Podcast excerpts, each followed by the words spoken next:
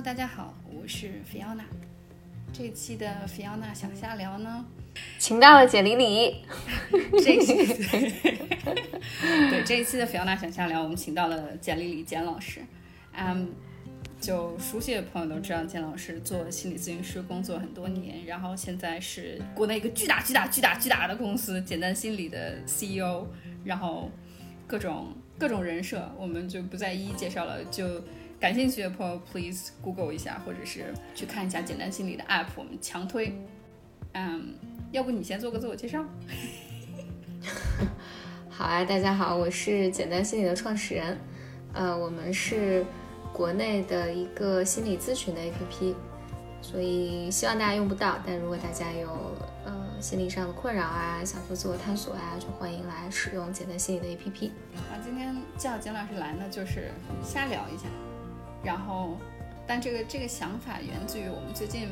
其实大家都最近看那个美国各种暴乱，各种觉得这样歧视那样歧视，然后就是我觉得这个最终归结到一个好像大家对这个自我认同的这么一个感受吧。做老师这么多年，我觉得这个留学生的自我认同也也非常强烈，但是总是 troublesome， 这样总会遇到问题。嗯，嗯所以就而且经常在好像在这个留学的过程当中，大家都会莫名有那种好像我被针对了，就尤其是比如说被老师，或者他会觉得 compared to 他的本地的同学，这些 local 同学，就好像这感觉你就好像你也可以说是别人不喜欢你，但是他好像这个不喜欢和被针对或者被歧视，也就是一个嗯边际非常非常浅。它有这个灰色地带，但边际非常浅。然后但是我觉得这个问题就不是不是说它问题，就这个事情呃麻烦就麻烦在于就是它会让你对自己莫名的不满意，而且各种各种恼怒，各种羞愧。但是因为它太它太个人了，我觉得就你很难、嗯、你很难讲出来，也不知道要怎么跟人分享，或者甚至是比如说尤其是你需要帮助的时候，他就不知道要怎么怎么讲出来。嗯，可能简老师也之前有留学的经历，我不知道我不知道你有没有经历过这样的事情，希望你没经历啊，但就是你有没有经历或者看到过这样的事情。嗯，我我听起来是就是人在留学的时候，因为现在说的是留学这件事情嘛，呃，但实际上比如说 你, 你哪怕没有换国家，只是换个城市或者换个新的工作单位，我觉得人都面临一个状态吧，但是人在这个状态下是很容易觉得很脆弱的。嗯，就是人人觉得特别脆弱的时候，就会总觉得什么事儿都是关于我的。嗯，别人可能不喜欢我呀，别人讨厌我呀，这个事儿可能不公平啊，等等等等。你你是有什么例子吗？就是或者有什么故事吗？就他对于我自己在考虑这个事情，因为我觉得我最早的经历就是我上学和上班的时候其实都有这样的经历。就比如说呃，我上研究生的时候，尤其就是因为我本科学的不是教育嘛，然后我从、嗯、我从传媒就是一个非常传媒就比较就比较松散，比较自由，就是你看这个东西它非常主观嘛，它都是自己的概念。但是你去学教育的时候、嗯、其实教育我觉得跟它很像一门科学课，就它有它自己的基础理论、嗯、它有一些框架结构，你在这里面可以自由发挥，但是你想要做一个新的或者更 personal 的这么一个 approach， 这么一个角度就比较难。然后所以我我就印象比较深，就是我我就是研究生第一年的时候有一门课，就是它是个主修科目，就你不修也不行，但它全部是教育理论的基础，但是我我我对这个结构就没有任何认知，就什么都不知道。嗯，然后我去学，我就第一次交论文的时候自己觉得自己写的特别好，但是但这个导师就是毫不犹豫的就 fail 了我。但他 fail 我的时候呢，他也不是那种怎么讲，他不当面说，但是我们有一个就电子的系统嘛，你交上去，然后他会给你反馈。然后他在这个反馈的过程当中，他写了很长一段话，我不记得具体内容了，但是你能感觉到，就是好像一个好像一个人希望特别迫切的打压你的同时，又是那种好像我很高级，我很有 manner， 就我很礼貌、嗯、在, 在跟你讲这件事情，但是他讲的过程中一个脏字没有，但是你就处处觉得都是他他在他在看不上你。我不用说他瞧不起我、嗯、就他他他看不上，他不喜欢，他的那种就是各种的评语，就让我当时感觉说我肯定是要么选错行了，嗯，就要么就是我被针对了。就是这个这个事情对我有特别大的影响，是因为尤其他是在我记得应该是大一，就是呃不是大一，就研究生第一年开学的第一门课，嗯、所以你上去特别，本来是怀着一颗热忱的心想说我好好去学，然后就后来就因为这个事情，我就觉得你就觉得他看你的眼光也不一样，他上课对你的态度也不一样。就其他同学，就大家在上课，你说我们有阅读材料讨论的时候，就是别人就可以积极回答，但我就积极不起来。我强迫自己积极的时候，我就会觉得好像我没说几句他就要打断我，他就觉得好了，我们没时间了，我们我们说下一个事儿吧。然后这个就让我觉得我就是特别抗拒这门课，但是不学又不行，所以你总是看到他的时候，我现在觉得就是我大概能正确面对这个问题，就我觉得当时是一种非常恼怒的状态，嗯，就是一个是不接受自己，一个是一个是又觉得他特别针对我，我就每次上课的时候都要么就要么就想要消失，要么就是我就想要突然有什么就是那种超自然能力站起来给他甩出去，就是就是那种感觉、嗯、就特别提不起劲来。然后但是呢，在学这门课同时有其他课在进行嘛，我们有另外一个课程上面，这老师其实是香港人，他的英文表达也不是非常贴切，他经常有比如说用错词，让你能明显感觉到就他英语是他第二语言的这个地方。然后我们学的这门课就是关于正好就是关于说这种 inclusive education， 就是怎么就是比如说外来学生啊，或者不同文化背景的学生如何更好的融入在澳洲这个教育系统里面。然后我就觉得他布置这个论文对我来说当时就像发泄一样，就是我就研究了就比如说中国或者亚洲背景的学生在澳洲这个教育系统里可能会遇到的问题。其实写的时候你就觉得像自我剖析一样，你觉得在写自己。然后有一些阅读材料是真的，有一些就完全就是就是个人角度。然后因为第一门课被打压了嘛，我就觉得肯定没抱希望。然后但是正好这个成绩出来之后就特别高，而是老师跟我讲，就意思是说我能看到你的这个英文表达不是非常顺畅，他说但是但是你讲的这个核心的这个内容，你的 research 我是认同的，然后我觉得你就好好写，就我觉得你写非常好。然后他这个他这个鼓励就跟我前面的这个经历就完全不一样，我就我就没忍住，我就我就跟他表达了大概就是 what happened， 就就是上一门课怎么样。然后我就跟就我就问他说，那你觉得你觉得他是针对我吗？就真的是是我非常不好吗？就如果我不好，为什么你觉得我这个能过，他觉得不行？因为同样水平的写作嘛，而且我的英文也我英文确实也不差，就这么多年了，这也不是不是我第一天讲英语。然后这老师后来就讲说说他你有没有想过，其实虽然我们是在澳洲学习哈，就觉得觉得好像你应该融入当地的环境，他说但是你有没有想过，他虽然是你的导师，但是他可能也没有接触过什么国际学生，嗯，他也没改过什么由第二语言角度写出来这个英文，嗯，就所以他他在做这个就是批改作业的时候，他可能就他对形式的这种注重，或者他对这件事情的呃不能说他抵触，反正他不满或者他的这个情绪就影响得到他批改作业。嗯，就只是他他在做他的工作，但你恰巧是这个被批改对象，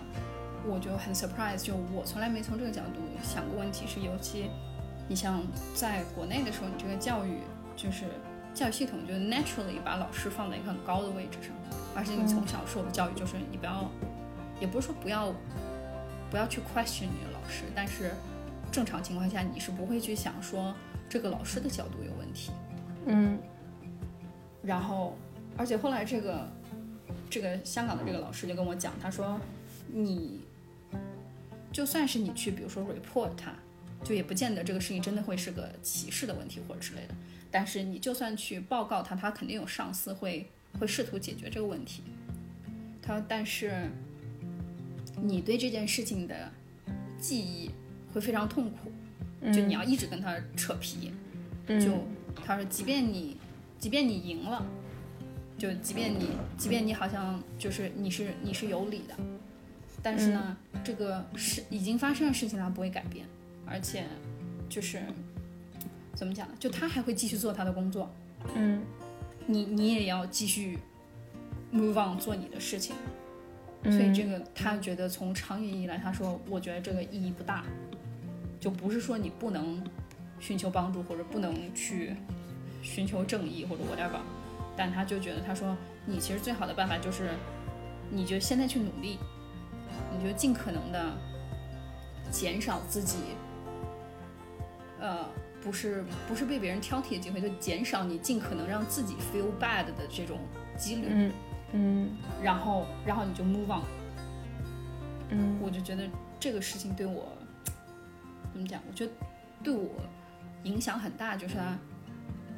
它改变了我对就是在澳洲生活很多事情的一个角度的这个这个看法，就就突然意识到说其实就是你在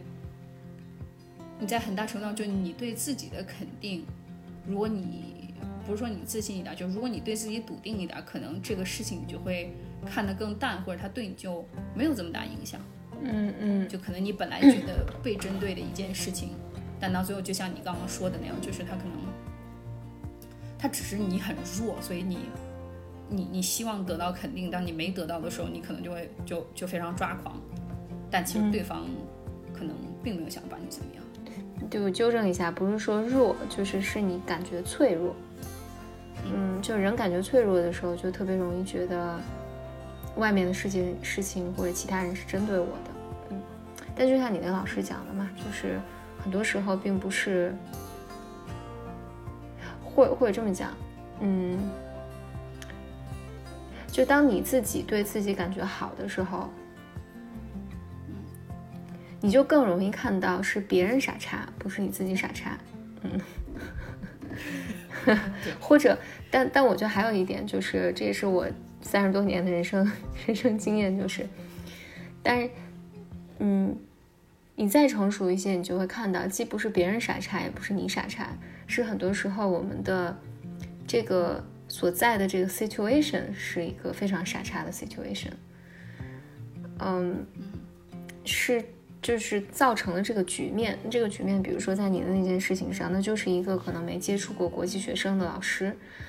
嗯，他有可能心情不好，或者有可能他对，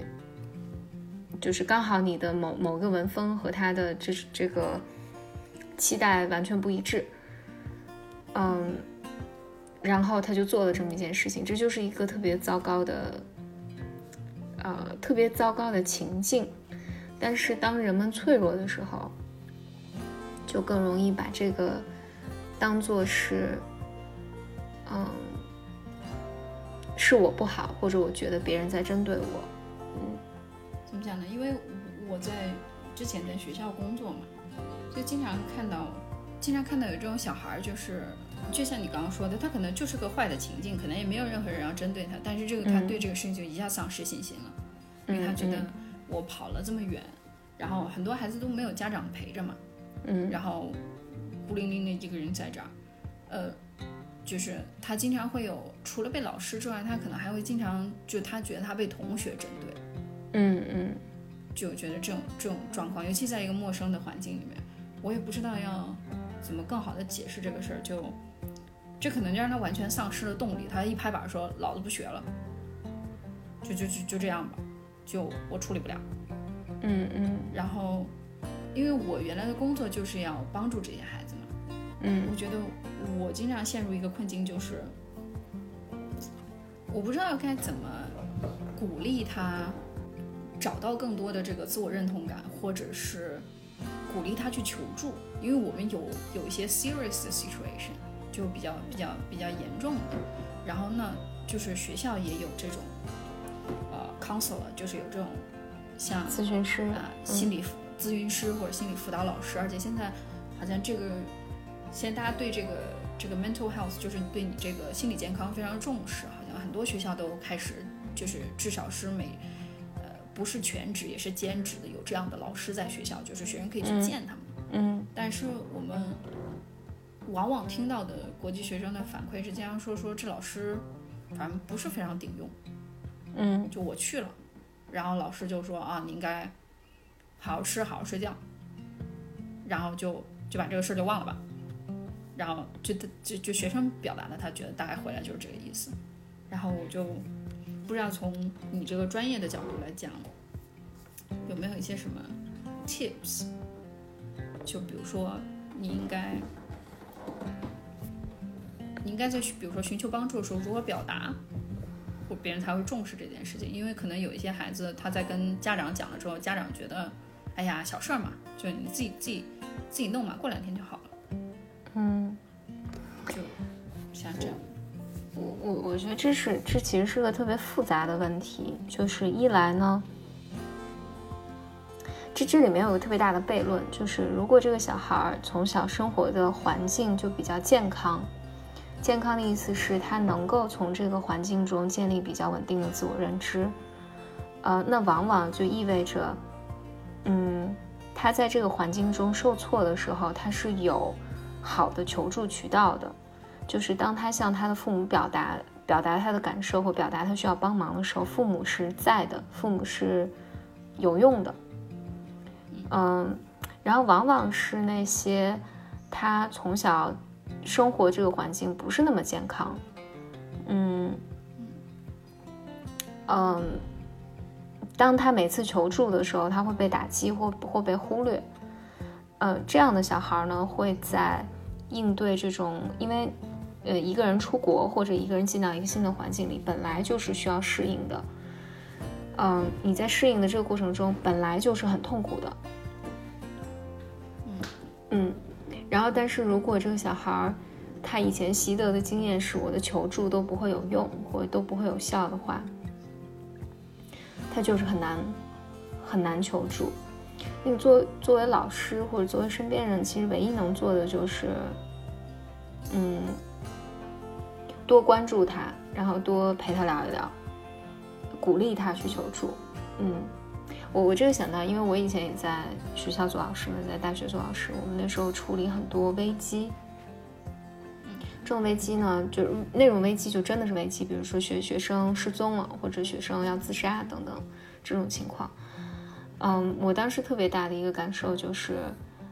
嗯，因因为一出现这种状况，我就需要和这个家庭工作嘛，就是他们的父母沟通啊等等，嗯，就很糟糕很糟糕的感受，就是，嗯。你会发现往往如果这个小孩出了特别大的问题，你跟他的家庭沟通的时候也会经常会被震惊。嗯嗯，就是父母的父母父母的父母的冷漠，或者是父母的那种不屑。嗯，比如我们都快急死了，就是希望家长能来能来一下，就是呃因为我们在保障他的安全嘛，就是那父母说他没事儿没关系。嗯，你给他买张火车票，让自己坐自己自己坐火车回来吧。嗯，但恰恰是因为父母是这样，或者整个家庭是这样，所以对于这个孩子来讲，他当他感到脆弱，想要寻求帮助的时候，他内在是没有资源的。嗯，他也不相信外面有好的资源能够使他依靠。嗯，这就会是个比较困难的情况。哎，觉得这个这个就是牵扯到一个一个你可能会经常遇到的问题，就是我自己就就根据我了解，我觉得是说心理咨询师像这样的一个角色呢，是不是说我见了你然后这个事情就会解决了，嗯，或者你就马上有个方子给我，然后说 take it 然后它就好了。对，所以它是个其实是个是个很长的过程。对，当然当然你你你，因为你刚才说这个情况，说咨询师说你就好好吃好好睡，这也不是个事儿，把这个忘了，这个听起来就非常非常不专业。嗯，但是呢，就是 professional 的咨询师是不会这么讲的。呃，但是呃，但是这句话因为是从孩子嘴里说出来的嘛，这个就变得有一半的可能性咨询师真真的这么讲了，但也还有一半的可能性是孩子抗拒求助。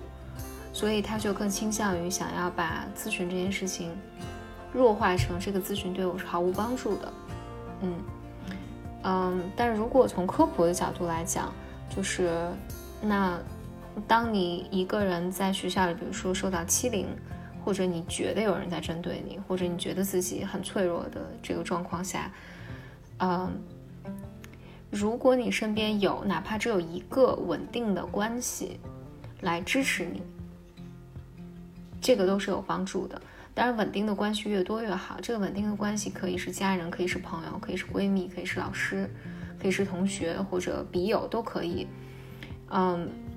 那当然还有一个就是心理咨询师，心理咨询师的关系心理咨询师的工作就是给你建立一个稳定的关系，帮助你，就陪你一起来经历这种困难的。嗯，所以呃，因为有好多人在这个状况下，他因为我我自己经历，我记得在那个我我自己在出国，我也是在国外读研的时候，这不很多年前了。读研的时候，嗯，我我那一年是呃很抑郁的，非常抑郁。嗯，我那时候有特别强烈的感受，就很人人在那个状态下很难求助。嗯嗯，我我记得那时候。我有印象，就是比如说那时候还用 M S N 还是 Q Q 我忘记了，呃，那时候偶尔遇到同学，就刚就大学同学啊或者高中同学，大家就会说啊你特别好啊，就是你在很好的学校读的也是你想读的东西啊，你特别特别好，就是这时你没有任何空间来表达其实你很难过，嗯，或者你遇到的有困难。嗯，然后人在这种状况下，特别容易认为其他人都过得很好，就你的同学们都过得很好，呃，大家都特别牛牛叉，然后只有你最弱，就人很容易陷入到这种状态里面。嗯，所以其实学校的心理咨询工作往往花大量的时间来做宣传和科普，就是告诉大家你会遇到什么，你可能会遇到什么，这种状况下你一定要来求助。嗯。所以如果你在这个状况下，就是尽管你觉得求助很难，但是咬咬牙去去求助或者去见咨询师都是有帮助的。但我觉得就是我今天特别想，其实我们在聊这个话题的时候，我特别想要表达就是说，就是我们一定要认可这个文化的不同。嗯，我觉得就像你在国内，你从一一个哪怕是一个城市到另外一个城市，你都会觉得好像这个城市不一样。嗯，或者一个省到另外一个省，就像大家经常打地域炮啊，觉得这个这个那个，但我觉得它是个它是个无解的问题，因为你只要、嗯、你只要它存在，它就它就会有它就会有差异，嗯，然后这个差异就是我觉得尤其体现在这个呃比较低龄的留学生，因为你上大学了之后，很多时候都是你独立完成作业，你自己去上课，嗯，然后你可以你可以。你可以找你喜欢的室友，然后这个这个自主权更大一点。但现在我原来在学校工作的时候，就小孩嘛，就是大家还就像你被迫在这个集体里，因为就这么个学校，然后就是这么一帮同学，然后就孩子们经常会讲说说说啊，我在我在这交不到朋友，说要么说这个，这很有意思。就国内来的孩子经常跟我讲说，他们觉得这些 local 的孩子太啊。呃太不成熟，觉得他没意思，就觉得这个很神奇。我想说，国内是在物质或者是在精神上发展的是是有多快，就这个孩子一来他就觉得哇，像回到原始社会一样，就这些孩子在外头跳个绳就特别开心，然后那些小孩就在上面看着说这这有啥可可高兴的。我就觉得这个这个这个满足感，你怎么增强自己的满足感呢？就是你比如说看见小事你会开心，就像你看说今天也有小确幸，我今天吃了一个我想吃的东西，然后 it cheers me up, light up my day。 然后但是但是我觉得很多人是或者很多留学生他很难找到这个满足感。嗯，这这就这就是个心理健康的话题啊。这个和这个话题太大了。嗯，因为因为这个和留学我觉得关系不大，人大多数人生活都不是很开心，很难在一件小事上感到开心。不过你刚才说的那个我觉得是的。嗯嗯，我觉得人们或者我们的教育里面其实很少强调很少强调嗯 process 这个事儿，应该是翻译成消化吧，消化这个过程这件事儿。就是嗯我我有一个特别大的感受，就是在呃我和国外老师一起工作的时候，比如说我们上课呃，老师讲一些东西就会说啊，今天讲的这些东西其实大家是需要需要回家再消化消化的。呃，我们今天已经学得够多了，嗯，就是我们要不讨论讨论，就大家一起来 process 一下这个事儿。或者你跟他说一件什么事儿，他说啊啊，我知道这个事儿了，但我需要 process 一下，我 process 完了再来告诉你。就是我觉得我在国内从小长大的过程里面呃，一件事情变化了，或者我教给你新的东西，你是应该没有人告诉你说这个东西是我给你的是很多的，你是需要 process 的。嗯，呃，就这个 process 是被默认你就应该有能力去 process 它，但其实我没有，而且我会认为比如说没学到这个东西，或者学给了我这个东西我没有得到就是我的问题，但实际上是因为没有没有人告诉我，就是我学了新的东西我是会产生感受的，呃，而这些感受会影响我，比如说我我是会发生变化，那这个变化是需要过程的，我是需要 take 这些东西的。嗯，我所以我觉得换而言之，就到这是很小的微观层面了，那大的层面上，比如说你去换学校啊，换班级，呃，换工作，换个城市什么的，这都是有巨大的东西要 process 的。嗯、呃，但是，嗯、呃，好像我们的教育，或者我反正至少我这一代的教育里面，你去上学了，那那就是你天你就活该应该去应该适应它，就就不会有人来告诉你说你会应对什么样的困难，而且这些困难是正常的。所以我能想到是我上高中的时候，呃，我上高中的时候住校，我是第一年第一个学期，呃，我都没有睡觉。就是我失眠。你干啥了？我我失眠，我失眠特别严重，我应该失眠整整一个学期。那时候不是宿舍八个人一起睡嘛，我们我宿舍还有就我对铺还打打呼噜，哇，每天我特别特别痛苦，就是只要那个一熄灯，大家开始聊天聊聊聊，然后就睡了，然后有人就开始打呼噜了，然后我就彻夜不能睡，然后。我觉得这个就是适应上的困难。我觉得我那个时候，我后来在想，我觉得那个时候我应该是经历这种，对于那个年纪的我来讲，这是生活上的一个巨变嘛。呃，你要和人住在一起啊，你要有人际关系啊，还要学习，就是整个天翻地覆。我觉得现在想要对于当时我是一个非常非常大的变化，所以我第一个学期就我我的这种不适应的。症状表达就表达在我失眠，所以白天我也没有办法听课。然后我记得有一段时间，呃，那那一段那那那半年吧，我特别痛苦，就是每天晚上最害怕就是晚自习，呃，下课打铃，因为一打铃我就想，天哪，所有人都兴高采烈的回去洗洗都要睡了，然后只有我睡不了。嗯，那那我吧，那我后来想上大学啊，然后读研究生，工作换工作，我觉得都是经历很很多的这种适应的阶段的。但嗯，那更何况你你你提到的就是低龄的留学生，嗯，我离开家庭，然后到一个陌生的文化环境里。对，我觉得这个这个牵扯到一个，嗯，嗯怎么讲？就像就像你刚刚说，他这他这个其实国内这个体制就是这样，就像你比如说，如果老师上课讲了什么，然后你下课就问他问题，就很多老师，这是我最讨厌的地方，就是很多老师会突然回来说，这问题我不是讲过了吗？嗯，就这对我来讲就是很大冲击。我觉得那你到底是要帮我还是不要帮我？嗯，就他、嗯、他让你觉得本来你你的工作不就是教给教会我吗？那我现在不会，我来找你。然后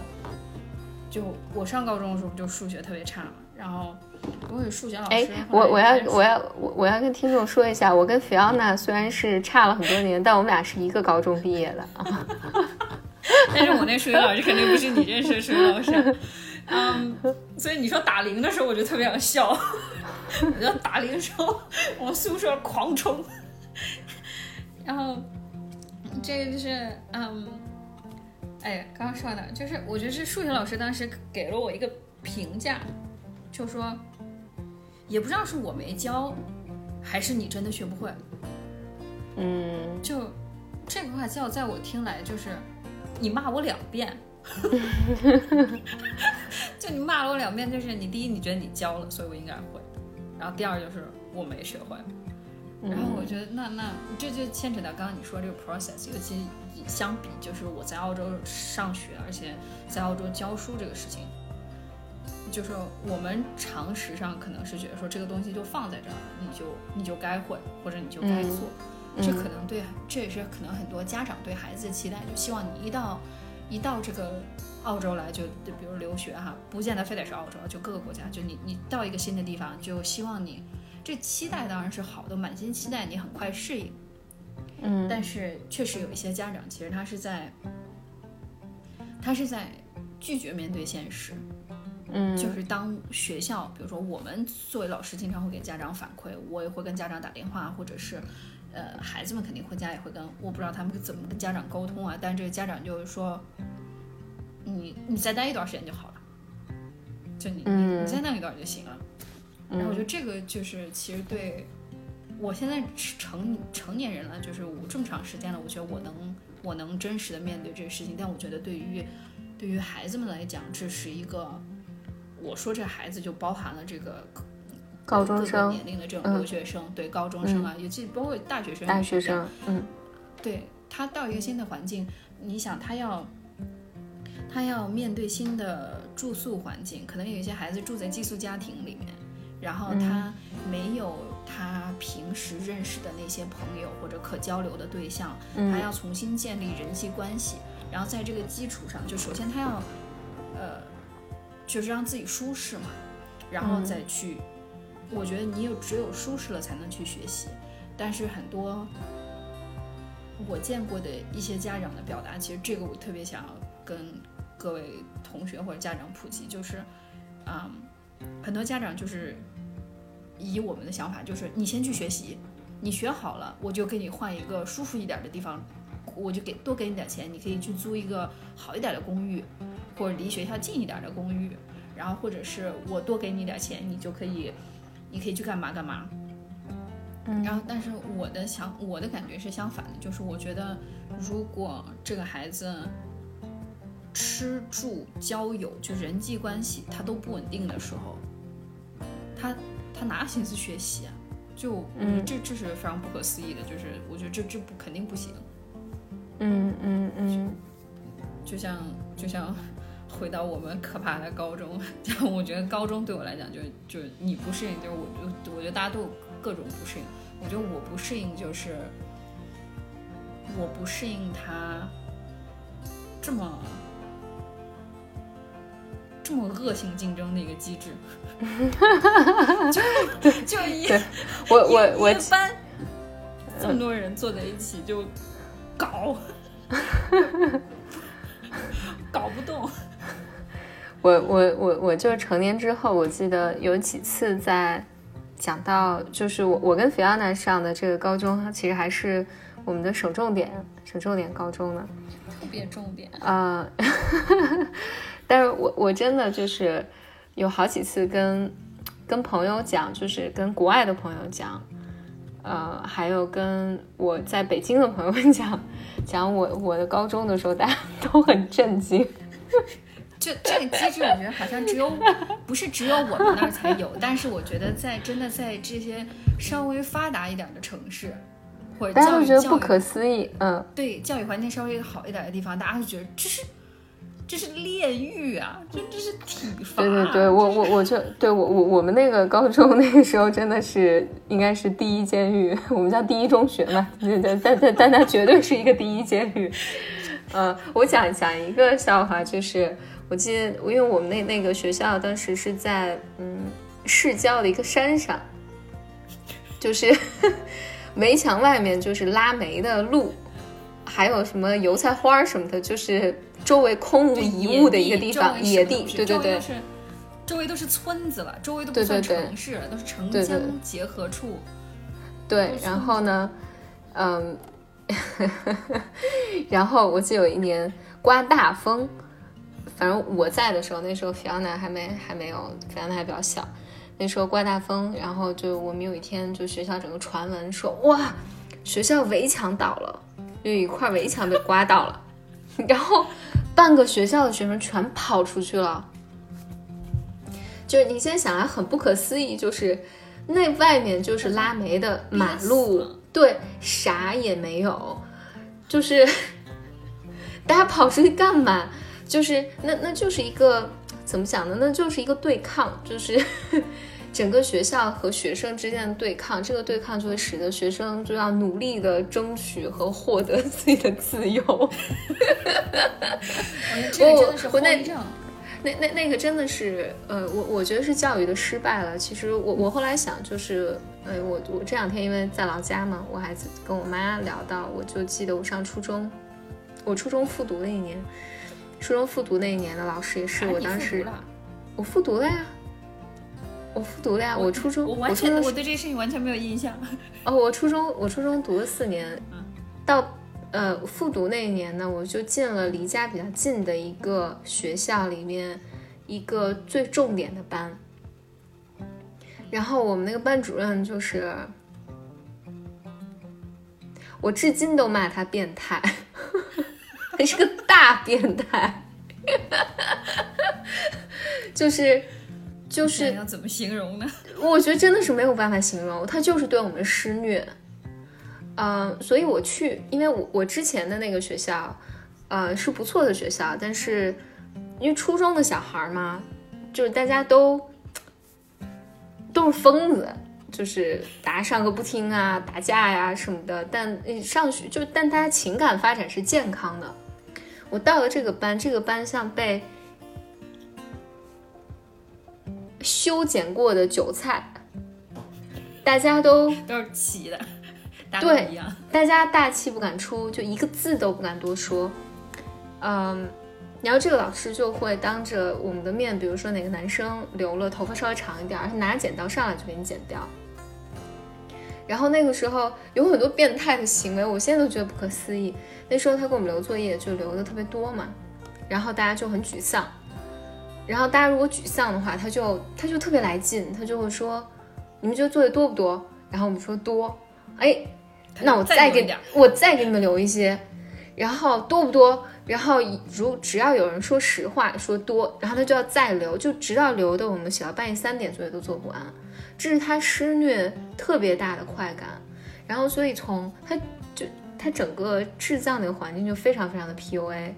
所以他在班里树立特别好的典型，就是呃最优异的学生，就一切鲜花一切好的都是他的，嗯，然后差的就是其他人有几个是特别差的，他就制造这种对立。所以我我们班嗯、呃，就是这个班里面当时就是被这个老师作为好榜样的第一名那个女孩，后来上高中的时候我们在一个高中都住校，她她等于从这个施受虐的环境里进到了一个相对就是我们高中里那个环境里面，相对我们那个环境已经健康很多了。他进到这个关这个环境里面特别不适应，他自杀了两次。就是就是anyway吧，我我我印象特别深，我就记得我那那时候那个初中老师班主任就说，你们以后都会感谢我的。我我我我现在想，二十多年过去了，我这辈子都不会感谢他，就是个大变态。就这就是一个教就是一个教育体制，然后这个体制使得这样的老师站在那个位置上，就他成了，就他还是省里面的优秀教师，就非常非常变态。嗯，就我们就别聊别的，我们今天先来说说我们变态的高中吧。我真的这这这个哇，我觉得这还是我跟我跟蒋老师的这个。就是虽然环境一样，而且你你相信我，不管你就是咱俩不管差了多少届，这个整体环境是没有变，只有更只有更可怕，没有没有就只有只有更可怕，没有最可怕。就是、嗯、我觉得，因为你其实像我们从小那个教育环境，其实你常常希望有一个年轻的老师来带你，因为你一直会觉得说年轻的老师应该会比较会比较好接触。嗯，但是我们上高中的时候。我们年轻的年级长啊，我好想说他的名字，我好想把他挂出来。就我们有几个年级长其实都很变态，但中间有一个就是让我现在想想，就你你觉得不可思议，就是你觉得作为一个不能说是正常人，就你但凡觉得作为一个人你都不会这么做。他他课间操的时候，我们做课间操，然后他拿着那个大喇叭，大家都做完了之后，站到那个站在那个大台子上，然后往下指着这个地方。我们用普通话说，不用方言，就方言太恶心了。就他大致意思就是，你看那男生谁谁积极班谁谁，不要以为我不知道你谁。然后我们我们学校很多人，我们那个年级就一起。二十二个班，二十四个班，一千多个人。天哪，二天哪！我们那时候一千多个人了，比你们那时候多。七十个人一个班吧，七十人一个班。对，七十个人一个班，太可怕了。然后这个年级长，我印象特别深，指着那个男生当着一千多个人面说：“你以为你什么东西？”然后哇啦哇啦哇啦，哔哔哔哔哔哔掉之后，然后说：“你狗屎一泡。”然后就大家都在下面就觉得。我不知道大家啥感受，反正我当时感觉是，哈，我就，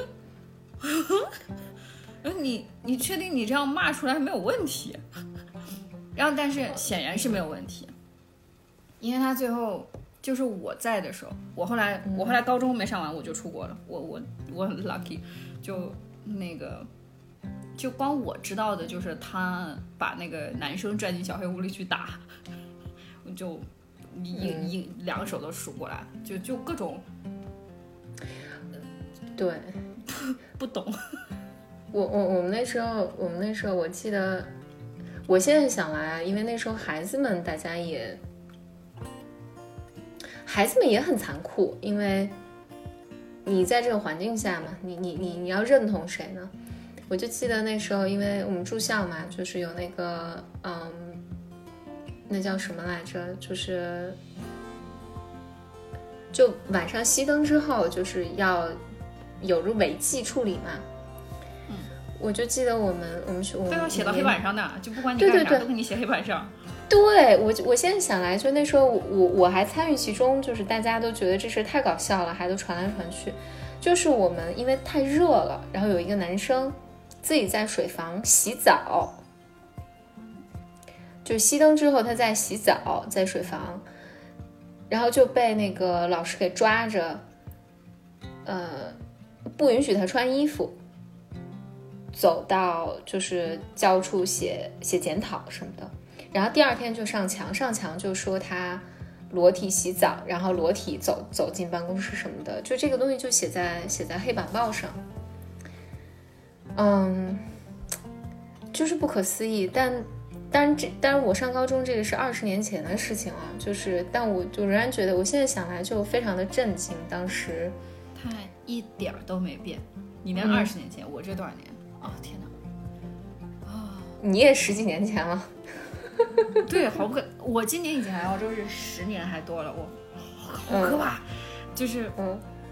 一点都没变，就是你干个什么，你你在你你比如说你这裸体什么，你你洗澡，你上厕所，什么东西都给你写在黑板上，女生的也写。嗯、我觉得最可怕的是女生的也写，就是她完全没有，她没这个概念，她所有都就像上次那个。微博里面人写，就他所有的旗号都是我是为了你好，你将来会感谢我。嗯嗯，就 someday 你就就你长大你就知道了，就我全都为了你好。我觉得这个、嗯、这个特别不可思议。嗯、然后就是他默许，比如说他默许一帮学生孤立另外一帮学生。嗯，因为你学习不好嘛。嗯，对，或者你被就是要么就是明目张胆的鼓励你，就是我们那时候不是。我们都是盖新教学楼了，你没去过？哎，你你去不是你我去过一次，去看我。哦，对，我去看你看过一次，嗯。然后那个那个那个新的教学楼，楼下地下室就是不不太见光的那个地方，是给学习不好的学生，他是按、嗯、他是按排名分的吧？嗯嗯。然后我还我还我还正经擦着那个就是那个分数线考进去了，然后他就是那个年级长见到我就说。你说你一个女生，你为什么老跑来跑去？你为什么不在自己班里待着？我说下课了呀，下课也不允许，下课你应该在班里什么复习。对，我就我就啊，我就下课了，下课你叫我复习，我就我就不这一会儿休息时间嘛。我就这这特别感谢感谢我爸我妈，就是我我觉得我爸我妈再怎么样，从来没有在从来没有在学习上对我变态的。要求我，嗯，就我觉得像学校这种管理方式，就对我来讲就不可接受。就是我觉得我，我从来没有被这么对待过。嗯嗯。哦，我觉得那个上高中的时候，就是那个环境，你你你刚才说那个下课为什么要出门？这个是我初中和高中，就是我初中复读那个学校和高中就反复被叮咛的，就是你最好二十四个小时都长在那你的板凳上，你才是对的，你才是好学生。嗯，但但我想讲一些积极的东西，我倒觉得我但我在高中的时候还遇到一些还不错的老师的，挺好的老师。嗯，就有一些老师是人呢，就是。它是有人性的啊，但这环境没有啊，但这环境没有，所以那时候我觉得每天都在玩那个猫捉老鼠的游戏，就是我我记得我们那时候，嗯，早上比如说七点下早自习，五点多起床嘛，跑步，跑完步上早自习，七点下早自习吃饭，然后因为学生学校人多，大家还要去饭堂抢饭嘛，所以就总有人。比如守着六点五十九就窜出去什么的。哎，你知道咱这个作息时间表都是变态的吗？就是我我讲给别人听，别人都不信。对对对，我我也是，我后来我还跟很多人讲，我说我们都是五点半，对，五点半起床，还有五点五十起床跑步，嗯、呃，跑完步就是你你是没有时间洗脸的，就是。对。然后因为我我想到这个下午就记得。你早上起来，其实上厕所的时间都不一定有，然后觉得赶紧往往往楼下跑，就是寝室八个人，你抢不过。对，你要么就是一溜窜到教学楼去上教学楼的厕所。呃，我我觉得是这是来不及的，就是，呃，那个，嗯，你我想说什么来着？你你下楼之后，呃，就是对，你没有时间洗脸嘛，所以。你就去跑步，跑步，因为我们学校门口就门前是拉煤的路嘛，就很脏，非常的脏。反正我每次就是早上跑完步，然后回那个，呃，回教室，就是你拿卫生纸从脸上随便擦，擦都是黑的，你擤鼻涕什么都是黑的。大家都，你你说到这儿，我要跟大家我跟大家晒一个事情，就是就是简老师的 blog 开始的非常非常非常早。嗯，对，高中的时候早早到不可思议。我觉得早到那个时候就是就是我对我觉得我对对互联网的还没有太大认知的时候，他就已经自己有自己的 web page 可以往上写东西了。他他每个星期都会写的在学校的变态生活。我当时想说怎么会有这样的地方？然后等我上那个学校早上跑步的时候，我经常想到你。我家长说啊，同一个老师，同一个喇叭喊着同样的号子，但做一模一样的事情。对，对就每每天早上就很绝望。晚上也是，就是在我在的时候，因为那时候老师不让不让大家谈恋爱嘛，高中生又住在一起，大家都住在一个学校，那怎么可能不谈恋爱嘛？然后老师就不让，对，然后不让你谈恋爱，不让谈恋爱呢，嗯，就大家也没有时间谈恋爱，对吧？唯一能谈恋爱的时间就是晚上九点五十。晚自习下课铃打了，到十点十分熄灯，这二对，一共就二十分钟的时间，你还要打水，你还要洗洗脸洗脚，对吧？十点十分就熄灯了。那个，呃，大家只就是大家会牺牲掉自己打水啊、什么洗脸洗脚的时间，然后去操场上去搞一下浪漫，遛弯儿，而且是很多人在操场上，操场，操场上遛弯儿。然后、那个、我觉得那个时候很搞笑哦，不对不起，我插一句，我觉得很搞笑的是，就是所有那个时候谈恋爱公开关系，你都不用告诉别人你俩谈恋爱了，只要在操场上被任何人撞到，你们两个人在在一起走路，就在那个点儿，嗯，打第二天就好了，他们俩在一起了，嗯，就，但我我想说的是。然后那个时候就我们学校老师，我现在想他们也很敬业啊。晚上十点钟，晚上你不你你说平心而论，菲昂娜，你当老师你做做不到做做不到这一点。晚上十点钟，至少三个老师到操场上拿着手电筒照，往你脸上照，就照，呃，照跟谁在一起，对对对，就把你给就把你给照下去。就这 unbelievable， 然后后来这照下去就拿强光刺你的眼，刺到你睁不开，然后自己对对对自己跑、嗯、对, 对然后呢那个我记得然后我我们当时可一度失控了嘛，失控，所以这个使得你你就很郁闷，就是我觉得这那你只能是小孩逆反嘛，大家就都去操场逛。然后呢我我我我上学的时候有一年学校就出一个政策，就只允许男生逛操场，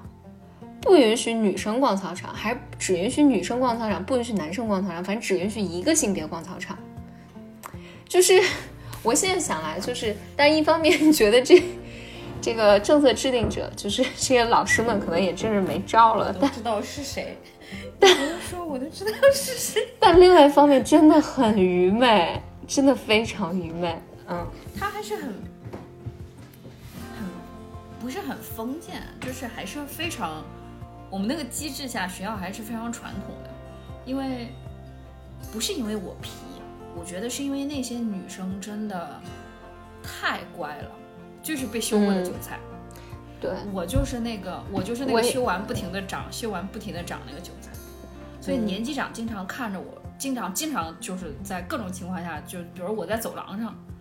我去上个厕所，他叫着我说你干嘛去，嗯，我去上厕所，他说嗯，他就我觉得他在怀疑我的生理情况，他那个表情就是你这个人为什么会有尿，就你为什么要去上厕所，我就不可思议、嗯、然后各种理由，然后就然后所有叮嘱我的话到最后都变成我都跟你说过多少次了，你一个女生你为什么要这个样子，我就嗯我我我现在也不懂这句话说，就我我大概理解就是他觉得说我的我的行为标准跟他们对女生的行为要求的行为标准不一样，嗯，然后但是我当时就觉得说那你的意思是因为我是女生，所以我不能去上厕所，我也不能有朋友，我也不能什么都不行。然后就是你，你不能出门，就你长在教室里。就、嗯、我我我那时候，我我跟菲奥娜不太一样，我我我那时候是很乖的，所以我没有被，我没有被，我也不是好学生，但是我我我就很乖，我至少你不会被你不会你不会被我不会我不会被看见，对对对对对，我不会我不会被看见，这个对于我来讲是很安全的。但但整体的环境它是处在一个控制和被控制以及极度的不信任之间的。就是老师也不信任你有自主的能力啊、呃，你也不信任老师会能够帮到你。我觉得整个整整个的几年的动力是这样的，其实是我觉得作为教育来讲是挺失败的，就是你也并不尊重你的老师。嗯，我觉得打心里打心眼里并你没有你没有尊敬他或者尊重他，然后只是每天都在只是每天都在玩大型游戏，就是大家编编一编老师的段子，嗯，然后老师老师过来吼吼你啊。我还想到一件事，我特想告诉你，我们上高中的时候有一年从外头来了一个，哦，现在应该可以讲他骗子，我不知道他有没有那个有没有不不知道有没有受到任何制裁，就是一个一个当时应该叫做什么情感或者教育专家来学校开讲座，就是我我忘记了是每个年级都开还是怎么样，反正我们那年级肯定是开了。这个人，你想一千多个人，他搬着小板凳坐在那个坐在那个教学楼前面，然后这个人拿一个大话筒，就上来就是那种哭腔，就他是个表演，就是他他是哭腔上来就是。同学们，你没有想过你老师每天是多么的辛苦，然后就是你的家长，然后什么努力在外面挣钱，然后就意思挣的就是不要命的挣钱，都是为了你，然后你在干嘛干嘛干嘛，然后但他这个，所以我觉得这个氛围我到现在想想就很可怕，就是至少我觉得比较恐惧，就是他把这几千号人连同学带老师全都说哭了，嗯，然后因为他一上来就是个哭腔，他把所有人都说哭了，然后，啊、嗯，我，对不起，我没哭，我在用心观察大家，我们就是他，而且他就是他在每说一个事情就说一个段落的结尾，我觉得这肯定是提前准备好的演讲稿，对他肯定是有个套路的，他讲到。呵呵他讲到这个快结尾的时候，他就说：“看看你，我说回头看看你的老师，看看你自己的班主任老师。”然后我就记得特别清楚，隔壁班的一个女生在，你想一个班那么多好几十号人，她几乎坐在这个班级队尾的最后面，巨大声音喊着她老师的名字，撕心裂肺，就好像这个老师已经不在了一样。嗯，然后，然后就狂吠，喊了一下午。这个会大概开了开了至少有两三个小时，然后开完之后正好是星期六，大家放学回家了，所有人都哭着走了，然后我就我我就陷入了巨大的迷惑，然后但我我当时班主任很可爱，我班主任也哭了，他是比较年轻老师，是现在说实话这老师是当时已经已经非常不错的老师，就是嗯他就在我们放学之前站在那个讲台上，在我们班就是抽抽搭搭抽抽搭搭就说不出话来，他最后说，他说我要我经常想我要拿什么来回报我的学生，然后他就你们放学回家吧，然后就大家就走了。但我后来还在想这事，我说这个人得卖多大的力气让 both 就是老师和同学都觉得自己非常内疚，嗯，然后大家狂哭哭了一下午，嗯、然后他，你说他他，你说他改善师生关系嘛？他改善，他肯定在那个那个那个条件下改善了，就是大家肯定觉得老师非常辛苦。对，但但是他是用这种 manipulate 你的情感，就是让你觉得愧疚，让你觉得自己糟糕，让你觉得对不起别人这种方式来 manipulate 大家的。对，然后但是我我现在就想说，就是学校为什么会找来一个这样的人？但我觉得什么事发生在那个学校都不稀奇了，但是我觉得就是学校会专门来请一个这样的人来给大家吆喝、嗯、就是我觉得我我我我自己觉得是嗯，你回头看的话就这些老师们真的很卖力，就是或者他信仰他他相信他们这么做是对的，不过或者从从某种程度上来看吧，我觉得他们也是受害者，嗯、um, ，他们也没有，他对他也没这个 knowledge， 他也没有这个审美，他也没有这个能力，他被放放在这个位置上，他只能尽他最大的努力说，嗯，我就让要让你们高考考好嘛，那我就想办法来管理你们，控制你们，用什么样的方式让你们很乖去学习，好管理。嗯，所以我我觉得是到我们这一代吧，就就我我我们不会不会成为这样的老师。嗯，是，就这正好不就是那天那天我们在看那个看那个 YouTube 上一个视频，他讲就是我们的机制，就那个小红花机制，他这小红花机制就就像你说，他没有 process。你像我们在就是你你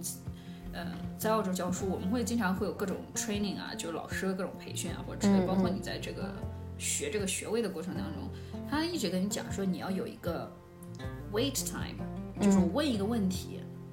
我要至少等个三秒钟、五秒钟之后，再去再去想说，呃，接下来怎么鼓励同学回答，或者是我要不要把答案告诉你？嗯，但是国内的这个机制就没有没有消化的时间，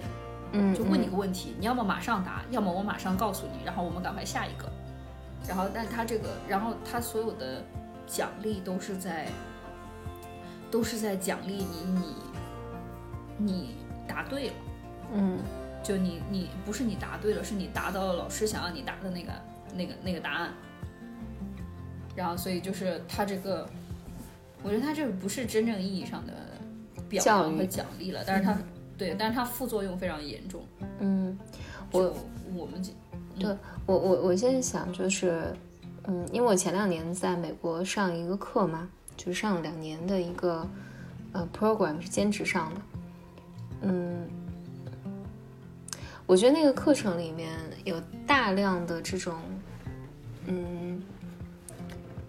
就是他从课课程的大的框架设计到小的课程设计里面，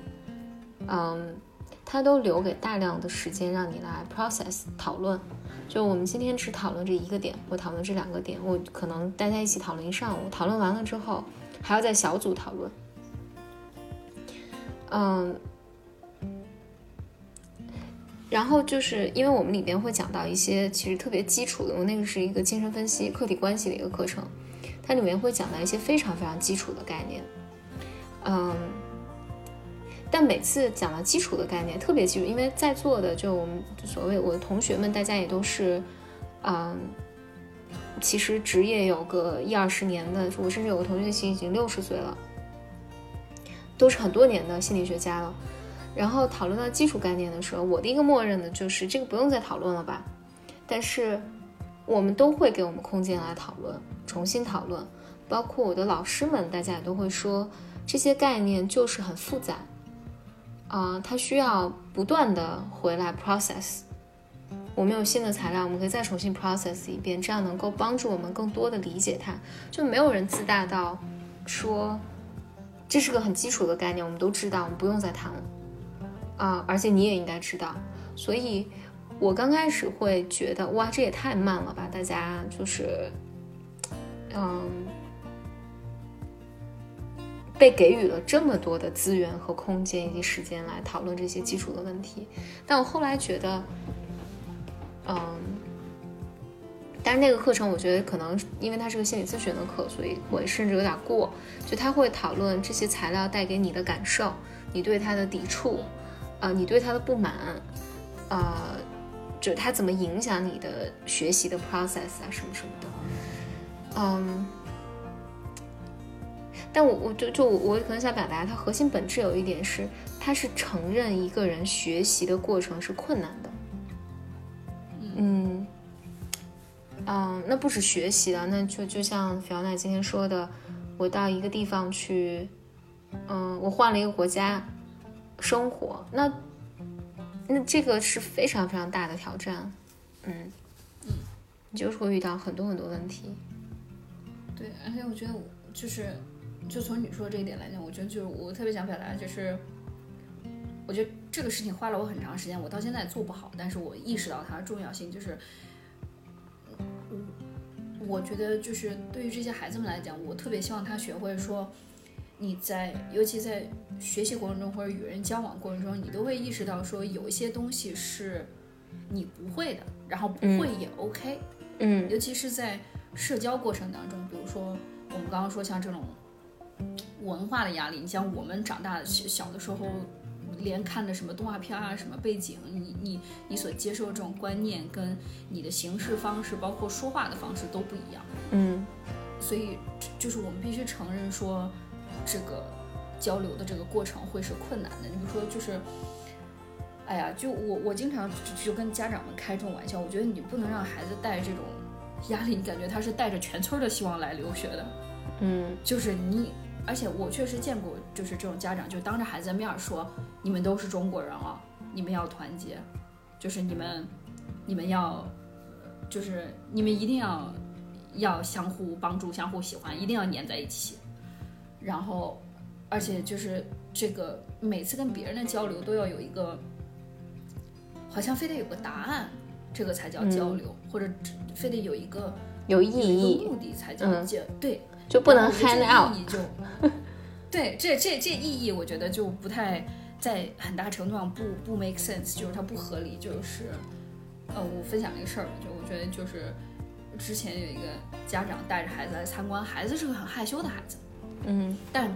我说这个害羞不代表他就是英语程度不好，他只是不喜欢在家长面前表达。嗯，然后我觉得这很正常，因为我们都是你在学校当着朋友的面是一个样，你回家了在家长面前有你在家长面前的表现方式，你不会你不会完全一样一样，对吧？嗯嗯。然后对，然后这个这个我带着他们在学校参观嘛，然后正好这个过程当中，正好就是这些学校的孩子们都下课了，然后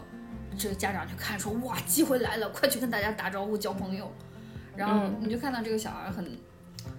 但很抗拒嘛，但是我觉得他、嗯、他知道就是这种胳膊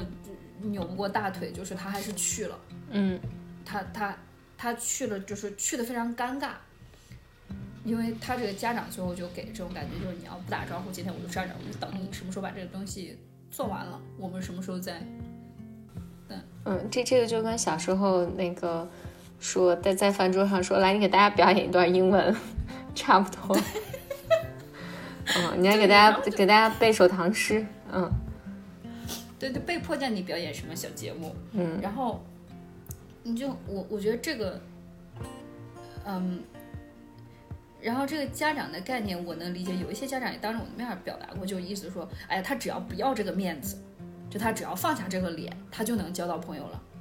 但是我觉得恰巧是在这个过程当中，这个面子其实对这孩子来讲非常重要，尤其是第一步，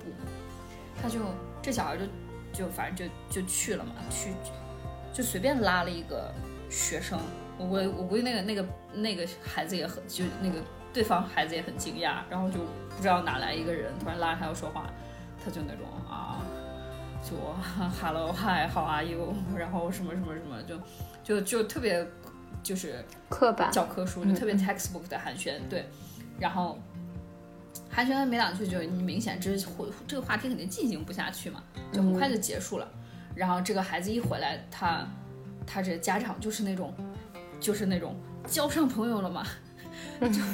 就是那个关切的心情让我真觉得太可怕。就是他交上朋友了嘛，就你留电话了嘛，要不就请人家来玩啊，我带你们出去玩啊，请人吃饭啊。然后就是我就不是就还还肯定不。对，孩子孩子孩子也没有任何，就是他也没把自己孩子当人，也没把对方当人，这就是一个实现他的我的孩子能和别人交朋友，和一个外国人交朋友的这个理想的工具。对、嗯、但我觉得我小时候就经历过这样，但是我想我想表达就是说不要那么功利、嗯就是、不管对、嗯、对，对于家长来讲，我觉得家长一定要一定要理解这个点。我觉得但是对于孩子们留学生本身，我觉得你一定要意识到，就是说不是所有的社交一定都会有结果的。嗯，就像你在你比如说你在国内或者你在任何地方，你交一个朋友，可能某一天你都会意识到说，哦，这个朋友可能不是我想的那个样子了。嗯，或者这个这个感情我没办法再维持下去了。嗯，那他可能真的就就到此结束了。嗯，我觉得这个这个要放下很重要。而且你像我们在老师平时开会的时候，我们也会讲说，我们其实老师很清楚，呃、尤其像澳洲这个班级这么小嘛，嗯、你很你很容易看到谁和谁是朋友，嗯，谁和谁是一个一个 social group，嗯、然后在开会的时候，老师们都会明确讲出说，嗯，我们不希望这些孩子就是有任何冲突，但是这在这个基础上，老师是非常尊重说，哦，谁和谁不是朋友，嗯嗯嗯，而且会明确讲一点，就是说，尤其是过，嗯，过了这个大概初初中初二以上吧，我觉得，嗯，就老师都会明确讲出说，他现在已经大了，他应该意识到说，他不会跟所有人都成为朋友的，嗯，而且别人没有。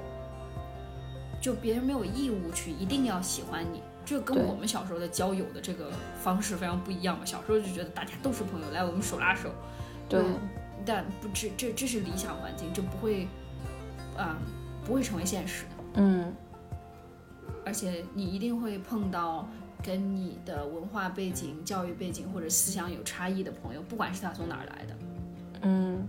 而且一定会碰到你不喜欢的人或者不喜欢你的人，他肯定会存在。嗯、但我觉得说，啊，怎么讲？就一个是，我觉得这是就是日常 social 的一个专业态度，就是我不喜欢你，但是我也可以表面应付，这是一、嗯、这是一个。再一个就是，我希望就至少对于我的学生，我经常会讲，我说希望他们打心底里接受，知道说，别人不喜欢你 ，it's okay， 不是你的错。嗯，你没有必要。你没有必要去去扒着这个人说你为什么不喜欢我？嗯、你说你你你不喜欢我哪？我改，嗯、我这或者我要向你解释，嗯、这个，或者我要向你解释说我是好的。对，我觉得这个这个试图证明自己是好的，嗯，我觉得在可能要到一定年龄之后，你会理解说他他非常没有必要，嗯，而且解释完之后，你会可能会情绪会更糟。嗯，就是你会觉得是不是我没解释好，要不要再解释一次？这个就是个无限往复循环。我觉得，我觉得在这一点上，就是，就是大家要试图抛开我们小时候所讲的那样说，大家一定是手拉手的好朋友。嗯，就是要也也也给自己肯定了，就是说我是足够好的，但是。嗯呃，我也没有必要要适合每个人都成为朋友。嗯嗯，我我这个其实之前说过，是一个心理学家讲的，就是说人生，嗯，幸福幸幸福，你需要知道几件事情。我现在哪儿呃不一定能背得出来，大意就是你要知道，呃，不会所有人都喜欢你，而且有很多人是不喜欢你的，但这是没关系的。嗯、呃，还有一个是。你你会希望这个世界上很多事情是不公平的，啊、呃，很多事情你努力的也不会有结果，就是你需要先知道这些人生的真相，然后在这个基础上才能获得幸福感。但我觉得我我们长大的过程中总是想让我们觉得你要特别好，然后你应该嗯被特别善待，嗯，应该有很多人对你好。呃，你你应该要交很多很多的朋友，别人应该都喜欢你，呃，你想做的事情都能做成，等等等等，这才是人生幸福。人生幸福不是这样的，这个只能只会给你带来无尽的痛苦。嗯嗯，而且我觉得这个这突然让我想到一件事，就是我们有的时候，其实有的时候是个自我暗示。我现在想想，就像你刚刚说的这个事儿，我回想我自己啊，嗯，我我觉得我二十好几了才。才发现有一天我在跟我爸妈讲一个就是我不顺利的事情的时候，嗯、他们突然跟我说说说没关系啊，说你不都能干的事儿、嗯、能做的都做了吗？嗯，我才突然意识到说哦，过去可能这么多年我自己给自己莫名其妙的压力，嗯，都是都是我自己都是自找的，就是因为我一直可能假设说会有一个人来问我说你试了吗？就是 Have you tried？然后这成不成？你有没有再再 push forward？ 有没有再做一点？你能不能再来一点？我觉得这个这个再往前进一步，就是很像刚刚说说你要解释你自己，嗯，就我觉得我老我肯定在在在很大程度上是是逼迫自己去，就我不喜欢，但是我也想解释，因为我想想得到这个认可。嗯，然后后来有一天突然发现说，其实其实只要我不care，别人就别人就不care。嗯，是的，别人没时间 care 你，真的。对对，我自己我自己我自己脑袋屁事儿都忙不过来，我我没时间喜欢你不喜欢你。对，但是你有个惯性嘛，我觉得这就是、嗯、可能是我小时候的一个认知，就是他一直一直一直一直一直 push 我。好了，那今天我们从不知道从哪聊起，不知道到哪结束。就我们啊、嗯，但是希望怎么讲呢？希望今天聊天的过程当中，至少有有一些能给你啊、呃，能给大家带来，在某个程度上带来一些安慰，或者给你给你一些更多的自我肯定，认识到说，不管是留学啊，或者你工作这个过程当中。It's okay， 就你自己高兴是是是最重要的，嗯、这个这个自我认同是是最重要的。嗯，而且然后你你已经，嗯，对，而且你要给自己时间 process， 就是面对变化啊，然后学习新的东西啊，都要给自己时间和空间 process。嗯，就这个，我觉得这个这个时间非常重要，这个时间，这个时间会让你。reflect， 嗯，让你会让你更更更更好的认识到自己，然后认识到自己的想法和需求。嗯，所以今天就就祝大家都都都对自己足够开心，足够认可，足够满足。然后如果你还没有，但是希望你很快找到这种感觉。嗯，可以下载简单心理 A P P。嗯、对对，我们需要下载简单心理 A P P。嗯你哎，你来跟跟我们讲讲 A P P 里面都有啥？呃，就是和心理有关的内容啊、文章啊，跟自我探索有关的吧。然后也有心理咨询师，嗯、呃，可以，嗯、okay. 呃，可以预约心理咨询。而且你们心理咨询其实是呃，有线上有线下，更多的是线上。对对，就是呃，如果是心理咨询的话，我们就提供两种，一种是面对面的，就是如果你在的城市有咨询师。比如说墨尔本我们是有的，呃，然后如果你呃所在的城市没有，你可以预约视频咨询，所以线上线下都可以，不不阻挡你，不阻挡你的脚步，你在适合认识世界任何一个角落。我留学生朋友们，或者你在工作，不不管你是谁，都是可以啊、嗯，可以找呃先下一个简单心理 A P P， 然后你就可以看到这些啊、嗯、可做的选项，嗯、然后啊。嗯祝大家每天都开心吧、嗯、然后感谢简老师，谢谢菲奥娜跟我一虎一虎思甜对，这一虎思甜太难了，嗯，但是就希望我们经历能让大家就说出来我们的不开心，让大家开心开心、嗯、然后那好吧，我们这一期的菲奥娜想瞎聊就先跟大家聊到这儿、嗯、如果大家希望有更多简老师的话题或者是之类的，可以后台告诉我，然后我们再请简老师可以好嗯、希望可以回访，当然当然 OK 好，谢谢大家，我们下期再见，拜拜拜拜。